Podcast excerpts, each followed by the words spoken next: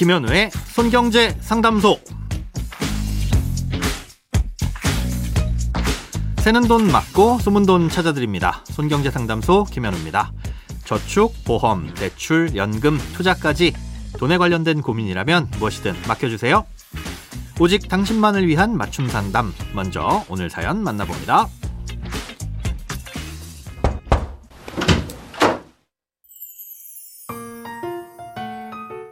1994년에 은행에서 가입한 개인 연금 신탁을 갖고 있습니다. 가입 후부터 지금까지 발생한 이자는 3천만 원 정도 됩니다. 그런데 이번에 직장을 그만두게 되어 연금을 해지하려고 하다가 궁금한 점이 생겨 사연 남깁니다. 퇴사로 인해 해지를 하면 이자 소득세는 비과세 한다고 하는데 대신 종합소득에는 포함이 된다고 합니다. 이 말이 맞는 말인가요? 연말정산이나 종합소득세 신고를 할 때 세액공제를 해주는 이 연금저축이라는 상품은 1994년에 처음 도입이 됐는데요. 시간이 지나면서 내용과 혜택이 조금씩 달라져 왔습니다. 예, 크게 두 차례의 변화를 거쳐서 지금의 연금저축 계좌가 된 건데요. 가입한 시기에 따라서 총 3세대로 나뉩니다. 먼저 1994년부터 2000년 12월 말까지 가입한 연금저축이 1세대라고 할 수 있는 구 개인연금저축이고요.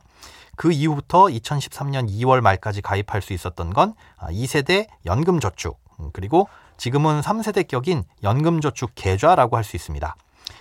사연자분께서 가입하신 상품은 1994년에 첫 도입됐을 때 가입하신 1세대 구 개인연금 저축인 거죠.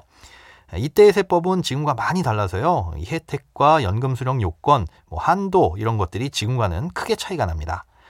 예, 이때 연금저축은 세액공제가 아니라 소득공제를 해주던 상품이라 같은 금액을 납입하더라도 상대적으로 고소득자한테 유리했었습니다.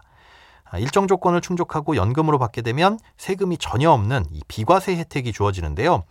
출생 연도에 따라서 가입 후 최소한 5년에서 길게는 10년이 경과해야 하고요.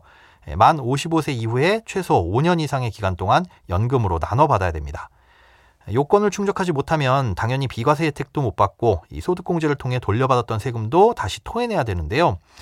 중도에 해지하거나 연금 이외의 형태로 받게 되면 일반 예금처럼 이자에 대해 15.4%를 과세하고 만약 10년이 경과하지 않은 상태에서 해지한다면 불이백의 4%에 해당하는 해지 가산세도 추가로 물어야 됩니다. 아, 여기까지가 구개인연금저축의 일반적인 내용인데요.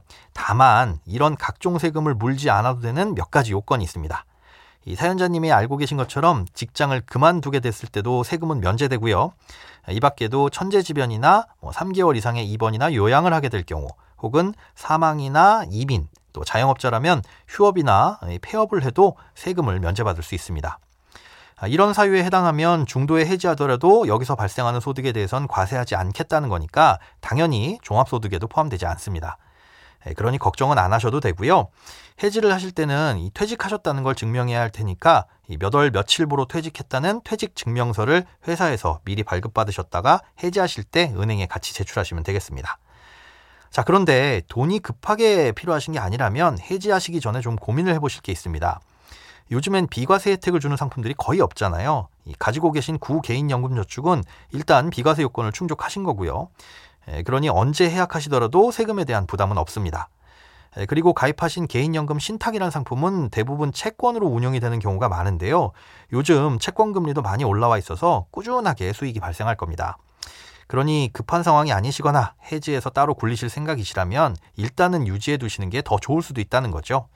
게다가 만약 지금도 납입이 가능한 상태라고 한다면 이 소득공제 혜택은 없겠지만 비과세 혜택은 받을 수 있는 거라서 저축하실 여유가 된다면 계속 납입을 하시는 것도 좋은 선택이 될 수 있으니까 참고해 두시면 좋을 것 같습니다. 크고 작은 돈 걱정 혼자 끙끙 앓지 마시고 imbc.com 손경제상담소 홈페이지에 사연 남겨주세요. 검색창에 손경제상담소를 검색하시면 쉽게 들어오실 수 있습니다. 여러분의 통장이 활짝 오는 그날까지 1대1 맞춤 상담은 계속됩니다. 돈 모으는 습관 손경제 상담소 내일도 새는 돈 맞고 숨은 돈 찾아드릴게요.